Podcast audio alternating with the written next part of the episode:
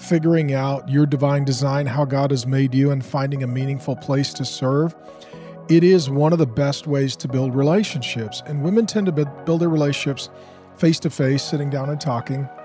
Men tend to do it shoulder to shoulder. They need to have a task, something that they're working on. And so, if you're a couple that's feeling like, well, we don't have a lot of good friends or we're not really connected at church, you need to find a place to start serving, ideally serving together, and God will use that to really build and strengthen your marriage. Mark and Grace Driscoll here with the Exo Marriage Podcast. It's the real marriage podcast. Oh.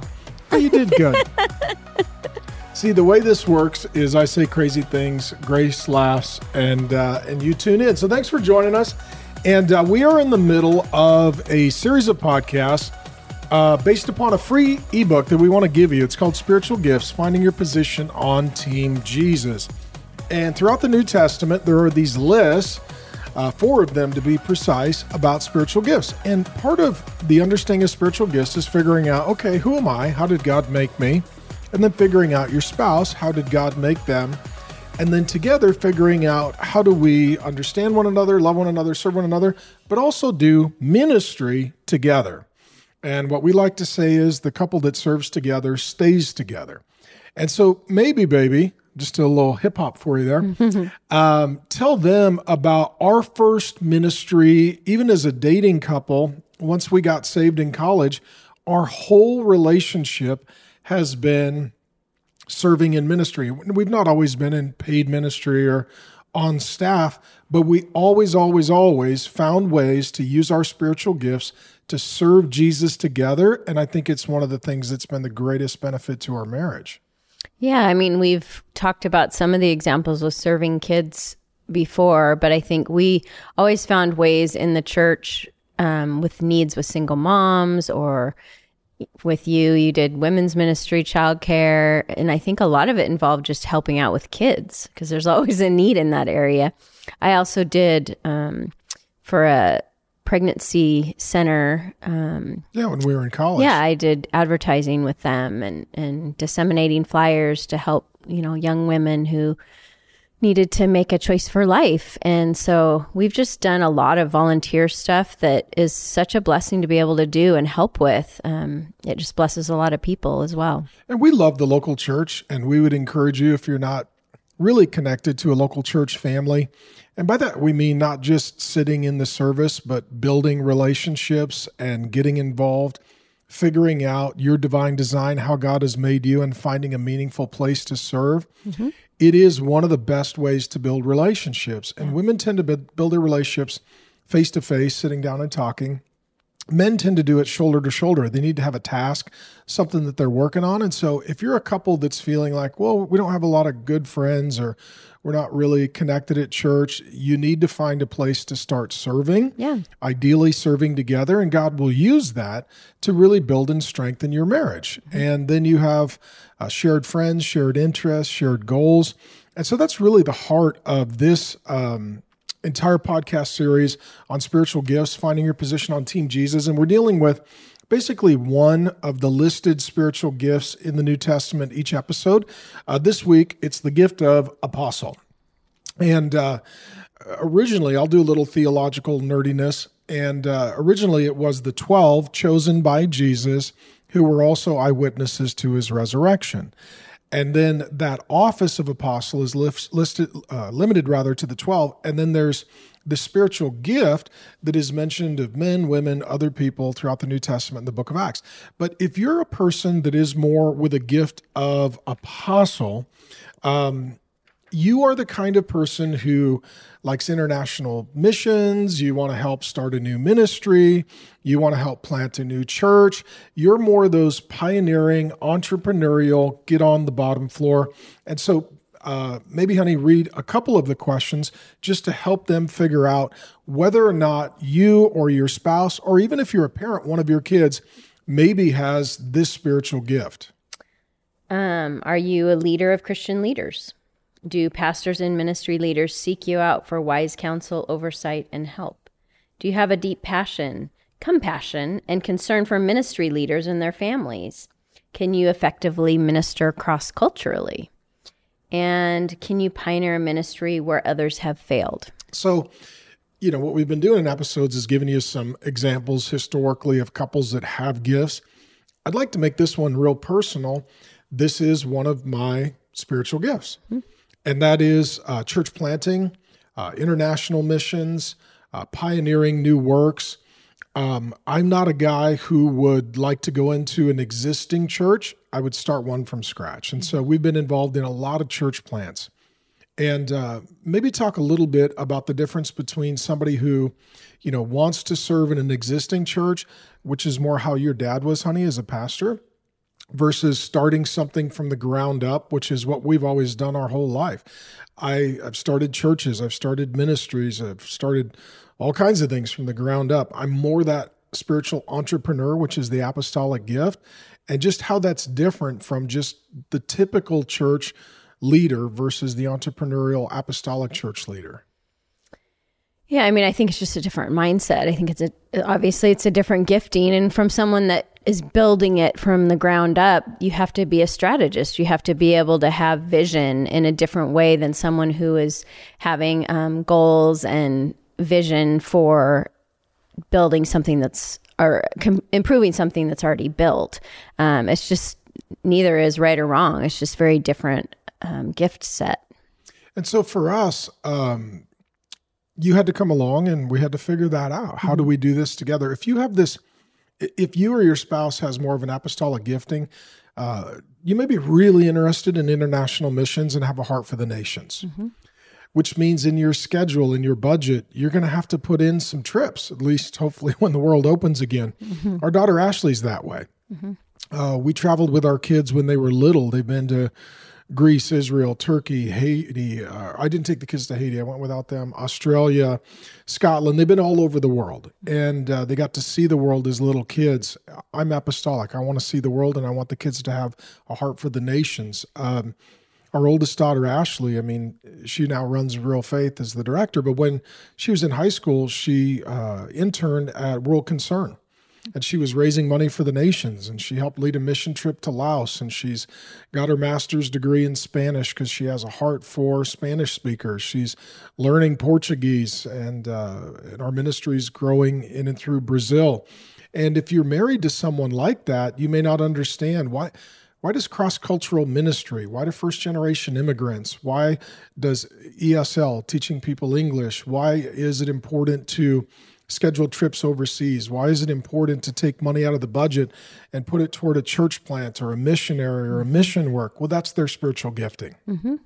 And, uh, and in that, if you've got a spouse that is wired that way, they're going to be more inclined to find a new church plant or a new ministry and go help get it started. Yeah.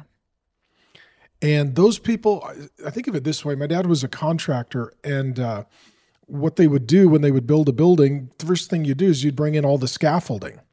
And the scaffolding would surround the potential building so that you could build the building. And once the building was built, you take the scaffolding away and you put it somewhere else to build the next building. Some people with apostolic gifting, they're more like scaffolding. Mm-hmm. They come in, they get the ministry or the church up, and then when it's up, they go start another one. And so, like, there's a dear couple in our church uh, that we love, and they're they're really godly people. They've been doing this their whole life. They help with church plants internationally. Uh, he trains pastors internationally. They've helped plant a number of churches. They showed up when our church was brand new, just getting started. They serve very faithfully. They're very dear people. And now that the church is five years old and it's rooted in and it's established, I mean, he's super great. They're wonderful. They're like, uh, we're going to go help another church planter. Mm-hmm. So they transitioned out of our church and they found a small core group, a young guy getting ready to plant. And they're like, we're going to help him. And so their whole life is never in a big church or an old church. It's always in a little church and a young church, but they're a tremendous blessing that helps get it up. I'm very glad that people have a heart like that because that's not me. I'm one who likes to stick in and stay steady in one spot and get to know people and stick there for the rest of my life. My dad, you know, planted his church and was there for 44 years. And so for me, I'm just thankful that people have that passion because we need that. We need all these gifts to be able to fully function in a healthy way for church planting and making existing churches healthy. Well, and this can even lead to disagreement in a marriage, even in picking a church. Mm-hmm. Uh, someone would think, well, let's go find you know an established church that everything is set up and we can just be involved and serve and there's already a process. And the person with the apostolic gift is let's go find the newest church. Let's go find the one that has the most need. Yeah. let's go find the one that nothing is set up and let's go help them get it done. Mm-hmm. and so those are important conversations to have. And and we have such a heart for uh, church planting and for uh, entrepreneurial missions work that we would just ask you as a couple, you know, do either of you, or maybe even both of you, is this a gift that you have or a gift that you see in your children? If so, um, you probably should really pray about looking for a brand new church plant to go serve in. Mm-hmm.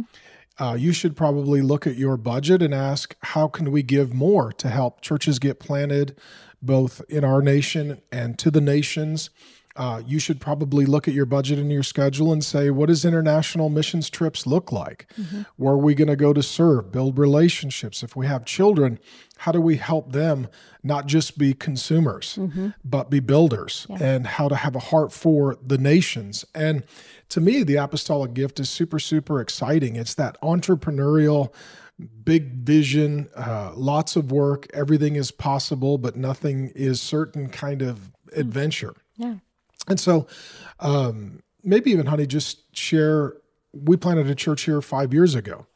It was an apostolic ministry, and that we're coming in and we're starting from nothing. Maybe just share in closing, uh, without sharing names, but some of the people that had apostolic gifting and they showed up and they were just so helpful and such a blessing, and our church wouldn't exist without them, especially some of the married couples.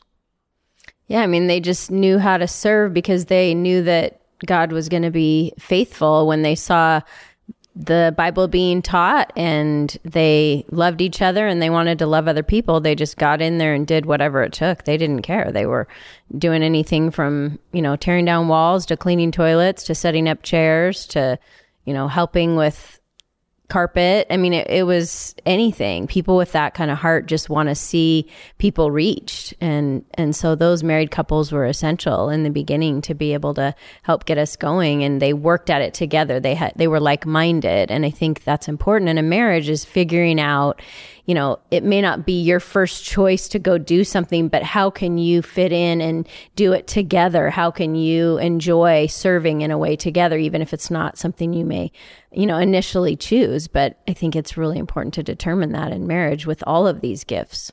And I close with this. I guess the Holy Spirit just brings to mind. There's a couple that is apostolic in the New Testament, Priscilla and Aquila. Mm-hmm. And kind of wherever Paul goes, they go whatever Paul's doing, they're doing. They're in multiple books of the New Testament. They're mentioned. They're mentioned in the book of Acts. They're mentioned in multiple cities. They were this entrepreneurial apostolic couple. And it's like, Paul, uh, you want to go there and plant a church? Great. We're going to go there and help. Oh, you're going to move? Well, we're going to move too. Oh, you're going to want to start a new church? Great. We'll go start this next new church. Oh, you need to leave us behind to finish some stuff up. Will you move on to the next mm-hmm. church plant or town or ministry? We'll do that. Yeah. Oh, you need to send us ahead to get things ready so that when you show up, we can get started.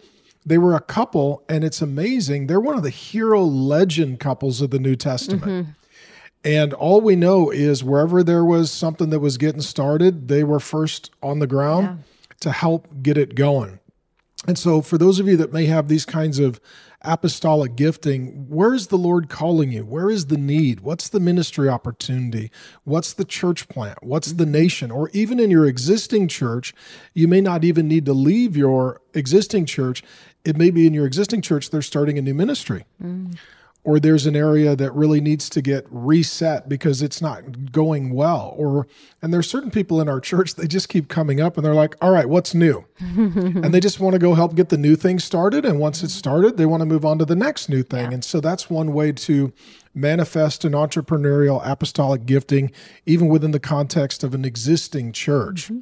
so thank you for joining us for the uh, real marriage podcast we'll be up in the next episode looking at the uh, spiritual gift of teaching. And uh, baby, maybe you close our time in prayer until we see him next episode.